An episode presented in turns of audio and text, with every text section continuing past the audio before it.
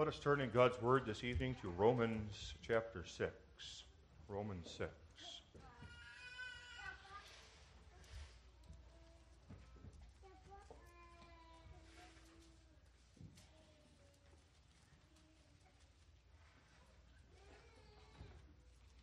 What shall we say then? Shall we continue in sin that grace may abound? God forbid. How shall we that are dead to sin live any longer therein? Know ye not that so many of us as were baptized into Jesus Christ were baptized into his death? Therefore we are buried with him by baptism into death. That like as Christ was raised up from the dead by the glory of the Father, even so we also should walk in newness of life. For if we have been planted together in the likeness of his death, we shall be also in the likeness of his resurrection. Knowing this, that our old man is crucified with him, that the body of sin might be destroyed, that henceforth we should not serve sin. For he that is dead is freed from sin. Now, if we be dead with Christ, we believe that we shall also live with him, knowing that Christ, being raised from the dead, dieth no more. Death hath no more dominion over him. For in that he died, he died unto sin once, but in that he liveth, he liveth unto God. Likewise, reckon ye also yourselves to be dead indeed unto sin, but alive unto God through Jesus Christ our Lord. Let not sin therefore reign in your mortal body, that ye should obey it in the lusts thereof. Neither yield ye your members as instruments of unrighteousness unto sin, but yield yourselves unto God as those that are alive from the dead, and your members as instruments of righteousness unto God. For sin shall not have dominion over you, for ye are not under the law, but under grace. What then? Shall we sin because we are not under the law, but under grace? God forbid. Know ye not that to whom ye yield yourselves servants to obey, his servants ye are to whom ye obey, whether of sin unto death or of obedience unto righteousness? But God be thanked that ye were the servants of sin but ye have obeyed from the heart that form of doctrine which was delivered you. Being then made free from sin, ye became the servants of righteousness. I speak after the manner of men because of the infirmity of your flesh. For as ye have yielded your members servants to uncleanness and to iniquity unto iniquity, even so now yield your members servants to righteousness unto holiness. For when ye were the servants of sin, you were free from righteousness. What fruit had ye then in those things whereof ye are now ashamed? For the end of those things is death. But now, being made free from sin and become servants to God, ye have your fruit unto holiness, and the end everlasting life. For the wages of sin is death, but the gift of God is eternal life through Jesus Christ our Lord. Thus far we read God's holy and inerrant word. May God add his blessing upon the reading of his holy scriptures. The text that we consider this afternoon, this evening, is the fourth verse of this chapter, Romans 6. Therefore, we are buried with him by baptism into death. That, like as Christ was raised up from the dead by the glory of the Father, even so we also should walk in newness of life.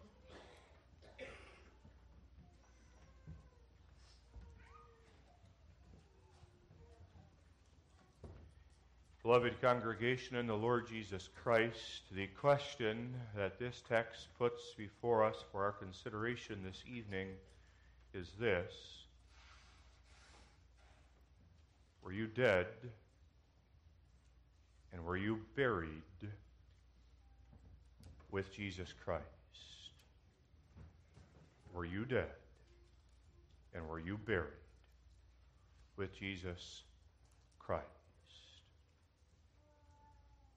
This is not a morbid question. This is not a theoretical or an abstract question. But this is a question that has implications for our everyday living. If you were not dead and buried with Jesus Christ, then you would have no desire to live a life of gratitude unto Him. If you were not dead and buried with Jesus Christ, not only would you lack a desire to live in gratitude unto Him, but further you would lack the power to live in obedience unto Him.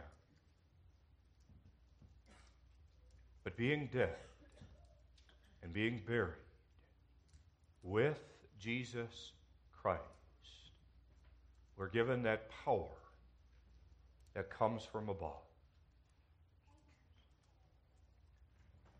It's a question that has implications as well for our comfort. If you were not dead, and if you were not buried with Jesus Christ by baptism unto death, then you have no comfort, no peace, no knowledge of the pardon of your sins, no confidence as you would stand before Jehovah God Himself. This morning, as you came and partook of the Lord's Supper, your answer to that question was yes. Yes. I was dead and I was buried with Jesus Christ. And then Paul goes on being buried with him by baptism into death, that like as Christ was raised up from the dead by the glory of the Father, even so we also should walk in newness of life. Let's consider this text this evening under the theme, like as Christ was raised. First, we'll consider the fact that we are buried with Christ. Looking at the first part of the verse, buried with him by baptism into death. Second, raised with Christ, like as Christ was raised up from the dead by the glory of the Father. And then third, walking with Christ. The conclusion of verse 4 even so, we also should walk in newness of life. The text begins by speaking of death and of burial. Therefore, we are buried with him by baptism into death. Death and burial, the grave, marks the end of one's existence and one's place upon the earth. At the time of death, the power that that individual had upon this earth comes to an end a sad end. At the time of death, brain becomes inactive, the heart stops beating, the ability of that individual to rise up, to speak, are gone away. Immediately after death, there is a flurry of activity by loved ones as they prepare that body for burial. There is the making of plans for the funeral. words are spoken at the memorial service. And then that body, lifeless, is put down into the ground. And at that burial, then, that body begins the process of decomposition. Goes back to the dust from whence it came. Death. At the death of the individual, the place and the occupation that that individual occupied while on this earth, it comes to an end. It doesn't matter how important, how powerful, how wealthy that individual was when he or she walked upon this earth. But at the moment of death, all of the power and influence that that individual had over others ceases. It's absolute and it's final. The text speaks here of Jesus dying. Therefore, we are buried with him. It's Jesus. With Jesus by baptism into death. Now, like as Christ was raised up from the dead. The text speaks here in, in referring to the one who died. It uses his official name, his title. It's Christ. The name Christ calls attention to the fact that he was an office bearer. There's no more important position that Jesus could have occupied upon this earth than the position that he had. Anointed with the Holy Spirit, he occupied the threefold office of prophet, priest, and king. He was one upon whom many depended. He had gone throughout Galilee and throughout Judea, performing miracles, teaching, healing, even raising the dead unto life again. He was instrumental in teaching his disciples how to be not fishers of fish, but how to be fishers of men. And then he commanded them to go out and bring forth his word. If a case could be made that somebody was indispensable upon this earth, that somebody was important, that he was leaned upon by others, then the case could have been made that Jesus Christ ought to remain upon this earth, the perfect office bearer. We need him. But he died. And when Jesus Christ died, he experienced everything that it means for a person to die. His heart stopped beating, his lungs stopped inhaling and exhaling. He ceased to have power. It was lifeless. It was a flurry of activity on that Friday afternoon of the Passion Week as they took his body down from the cross. As Joseph of Arimathea boldly requested the body from Pilate, they took the body, they put the body of Jesus in a tomb where man had never been laid before. And there all of the power, all of the influence, the important position that Jesus Christ had occupied while he was on this earth came to an end. It was final, for he was dead and buried. Now, the question for us to consider this evening were you dead? And were you buried with Christ? The text answers that for us positively, stating, Therefore, we are buried with him by baptism into death. It's not the easiest to understand. Buried with him by baptism into death. It's made all the more difficult to understand by the reference there to baptism. We're buried with him by baptism into death.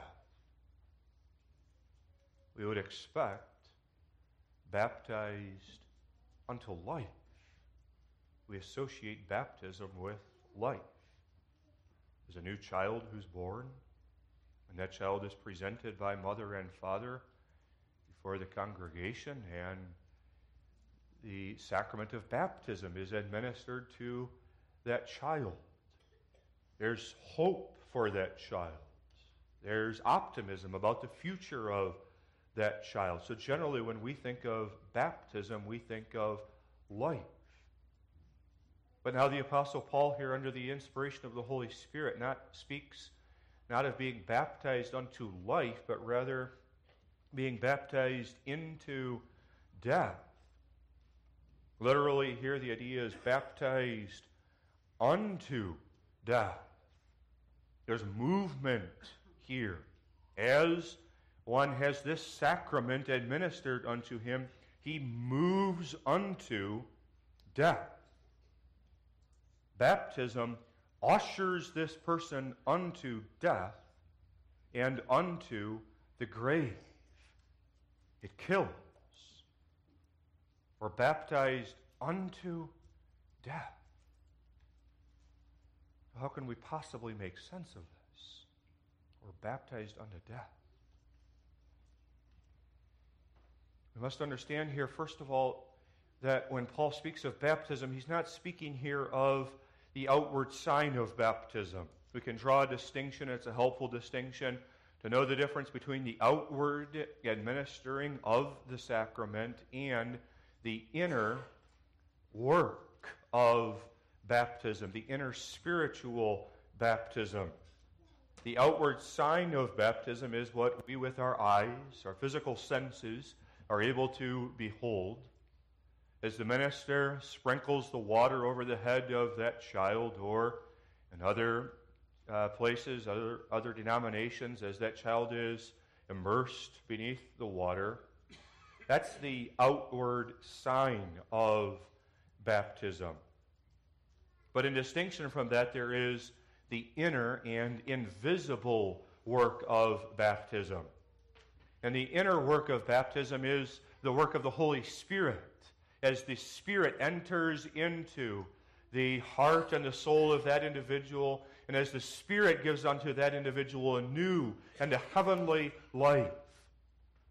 The word that we use is regeneration. The Spirit gives to that individual life from Jesus Christ Himself. When Paul speaks here of baptism, he's not speaking of the outward sign of baptism, but Paul is speaking here of that inner and that spiritual baptism. We can't see it with our physical eyes.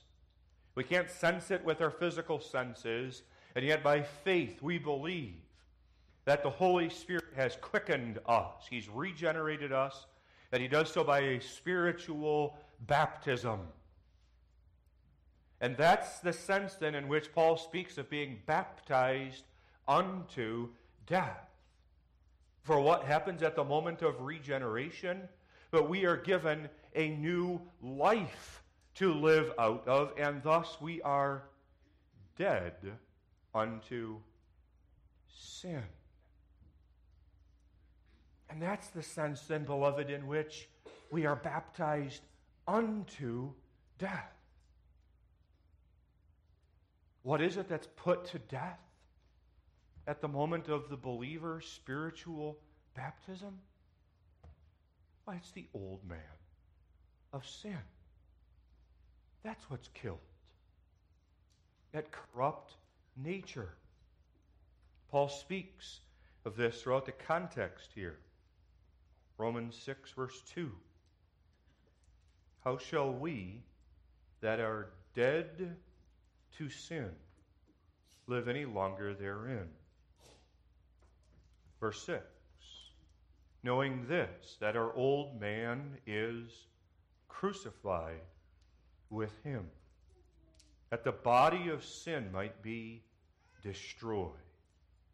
that henceforth we should not serve sin. And then verse 11. Likewise, reckon ye also yourselves to be dead indeed unto sin, but alive unto God through Jesus Christ our Lord. That is the sense, beloved, in which we are baptized, or whether we are buried by baptism into death.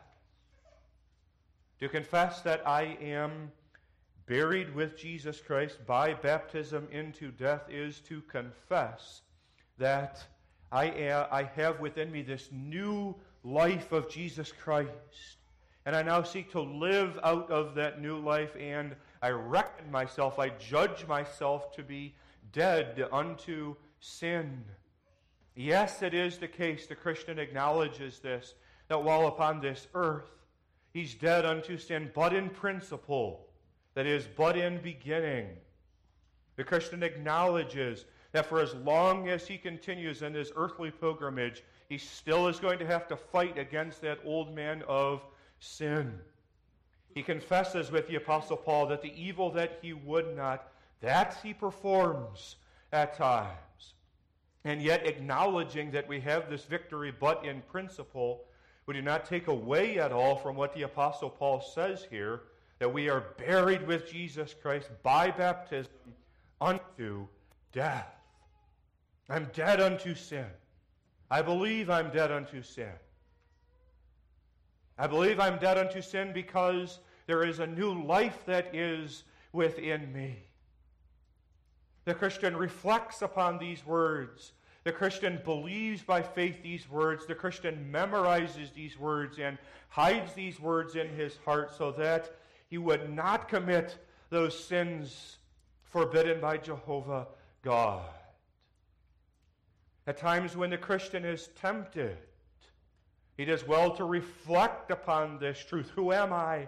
I am dead unto sin. I've been buried with Jesus Christ by baptism unto death. That's how real and how strong that connection is with Jesus Christ. And when Jesus Christ was there upon the cross, and as Jesus Christ died upon that accursed tree and then was buried there in that tomb owned by Joseph of Arimathea. We were there with him. As our federal head, as the one who represented us as the head of his people, we were there with Jesus Christ, buried with him by baptism unto death. Not a morbid thought but the necessary starting point for the Christian. First, there's death, and then there's life. The farmer understands this. He takes the seeds dormant of themselves and puts those seeds in the soil, expecting that those seeds will germinate, that they'll grow up, and that they'll bring forth life. First death, then life, then life. And so confessing then that we are buried with Jesus Christ by baptism unto death, we go on then that like as Christ was raised up from the dead by the glory of the Father, Christ was raised is the triumphant cry of the church. Sunday morning, the women came to the tomb looking for the body of their deceased and beloved Savior. They had hastily buried him on Friday afternoon, evening, and so they intended to come on Sunday morning and finish the burial process. They wanted to anoint the body of Jesus. As they walked along the road to the tomb, they discussed how they would roll back the stone from the doorway entering, and, and entering into the tomb. But then as they got closer, they saw off in the distance that the stone had already been rolled away. There was an angel, brilliant, white, sitting upon that stone. And as the women got closer to the, to the tomb, the angel addressed them. He is not here, for he is risen, as he said, Come, see the place where the Lord lay. Death and the grave, which had marked the end of Jesus, the end of his physical life,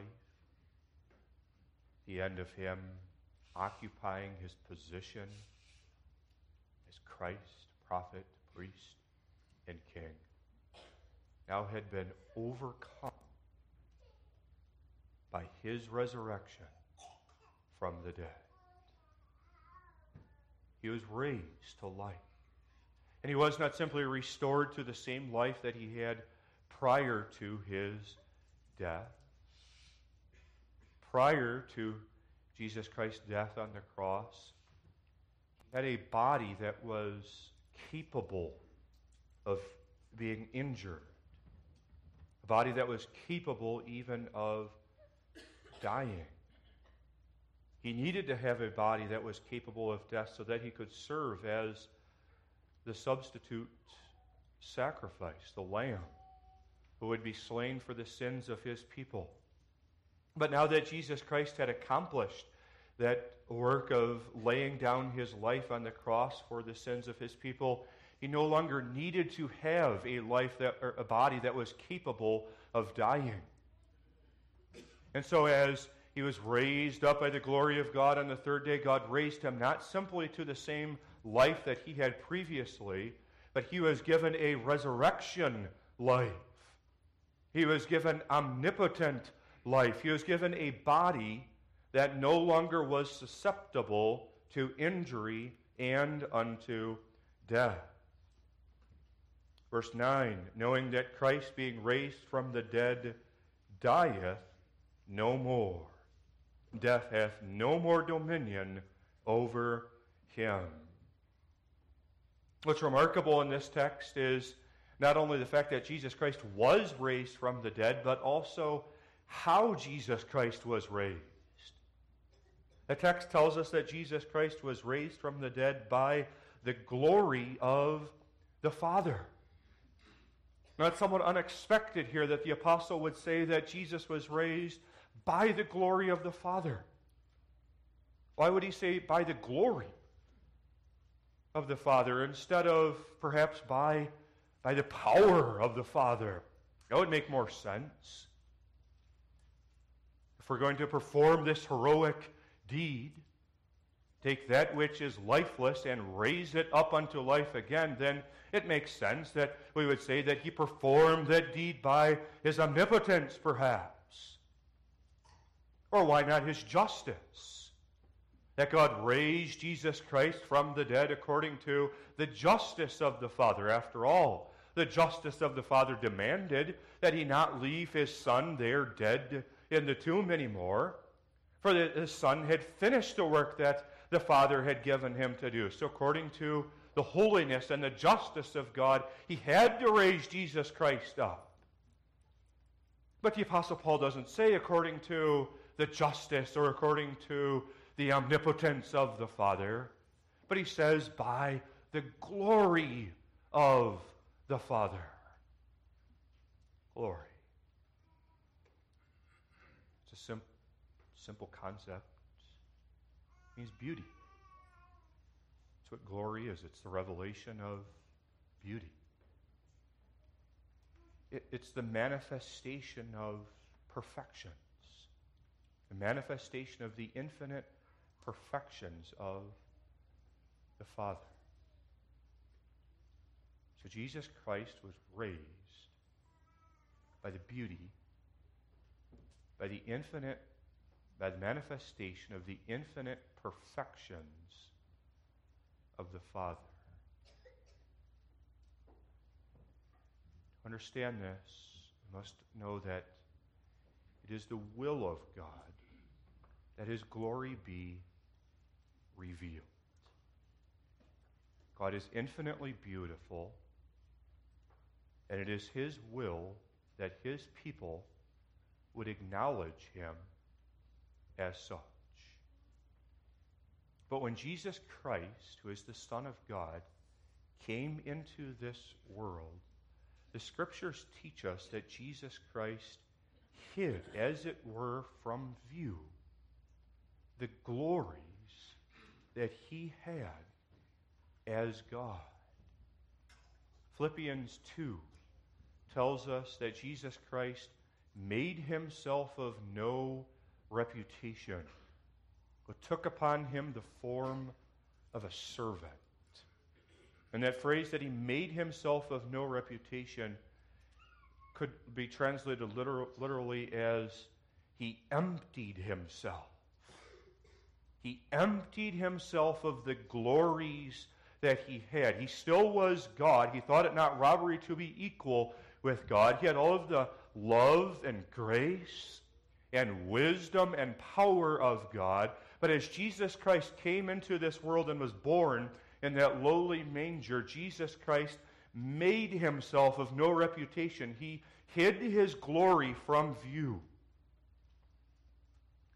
All of Jesus' ministry, earthly ministry, long then, he continued hiding his glory from view. Oh, there were glimpses of that glory. There were times where that glory became more manifest unto those who were with him.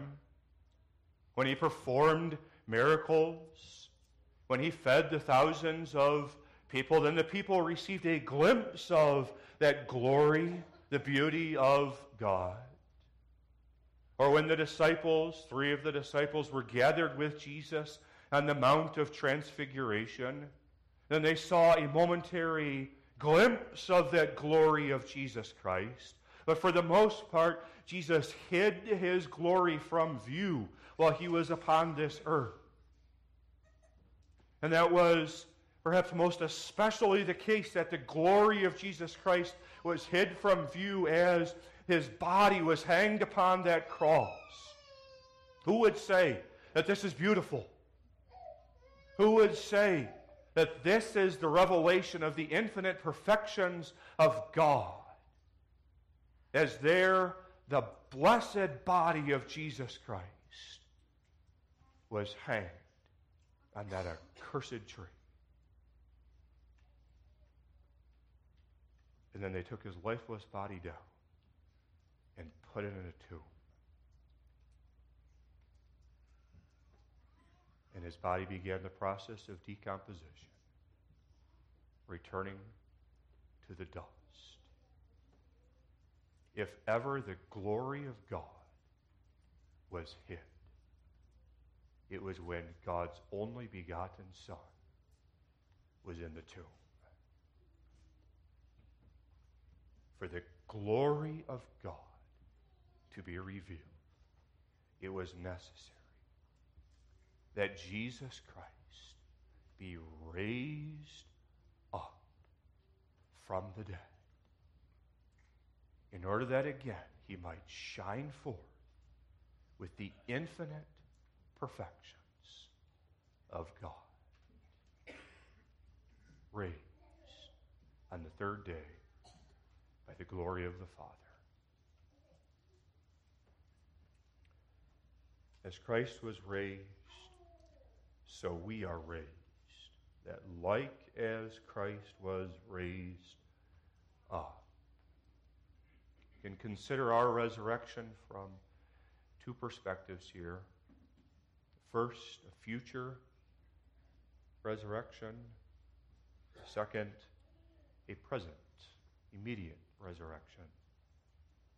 The future resurrection that the Christian anticipates is that even as Jesus Christ was bodily raised from the dead and given newness of life, so we, at the last day, when Jesus Christ will return on the clouds of glory, and when the trumpet shall sound, can expect that our bodies will be raised up from the dead if we have died before Jesus Christ returns. Our bodies raised up from the dead will be given new life, perfect life. We will not simply be restored to the same level of life that we enjoy presently on this earth, but we'll be raised to a higher life, to resurrection life. We, with Jesus Christ, will be given bodies that are not susceptible to injury, to disease, or death. We'll be given bodies that are perfectly prepared for life with God in heaven. What comfort, what confidence we have, even as we place the bodies of loved in the grave. We know that Jesus Christ has the victory over death and the grave. And so we cry out in triumph then, O death, where is thy sting? O grave, where is thy victory? Thanks be to God, which giveth us the victory through our Lord Jesus Christ. But then it's not just the future resurrection that we as Christians anticipate, there also is a present resurrection. Already now, we are raised. This is true because our head has been raised up.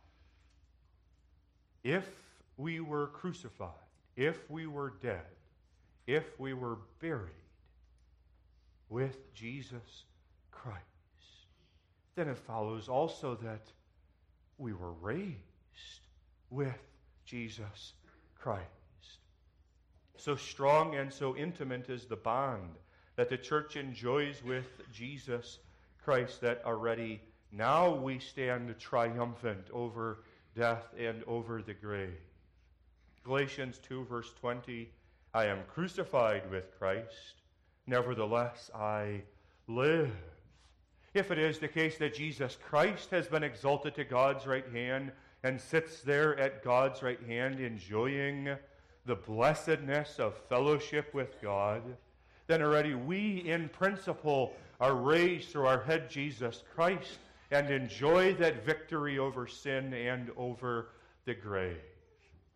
And so when the Christian then is filled with the knowledge of this resurrection that presently he has, the Christian is convinced within his heart and in his soul that he must walk in newness of life.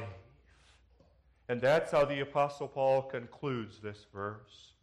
Even so, we also should walk in newness of life. If I have tasted of the goodness of the Lord. If we were able as a congregation to come to the Lord's table this morning and taste of that heavenly meat and drink prepared for us by Jesus Christ, then as our souls are nourished by that meat and drink, we are committed to walk in newness of life.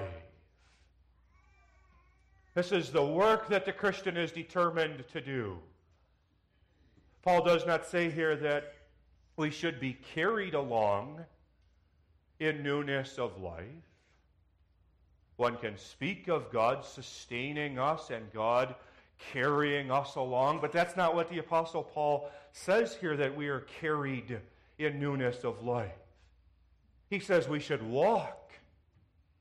This is an activity that the Christian performs, walking in newness of life. It's an activity that arises out of thanksgiving for what God has done for me.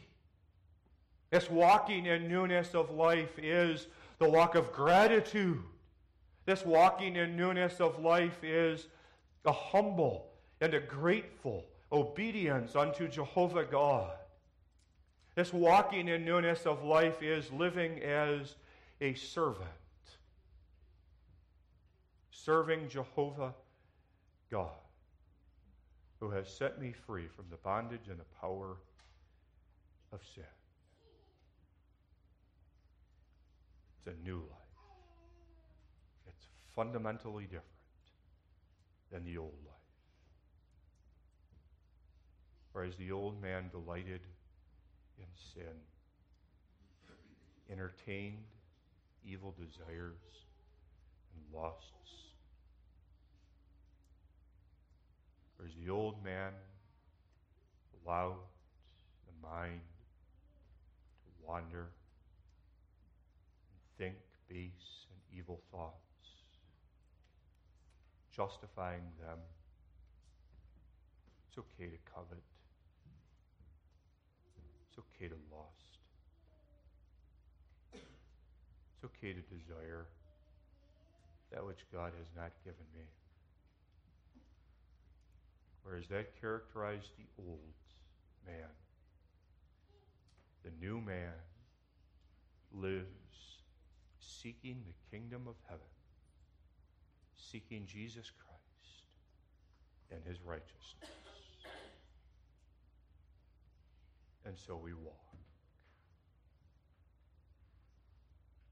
It's not always exciting. We're walking. We're putting one foot in front of another. But we walk. Day by day, seeking the grace rise up from our beds, to go about the callings and the vocations that God has given to us as mothers, as wives, as fathers, as husbands, as single people, as widows, as widowers. We walk.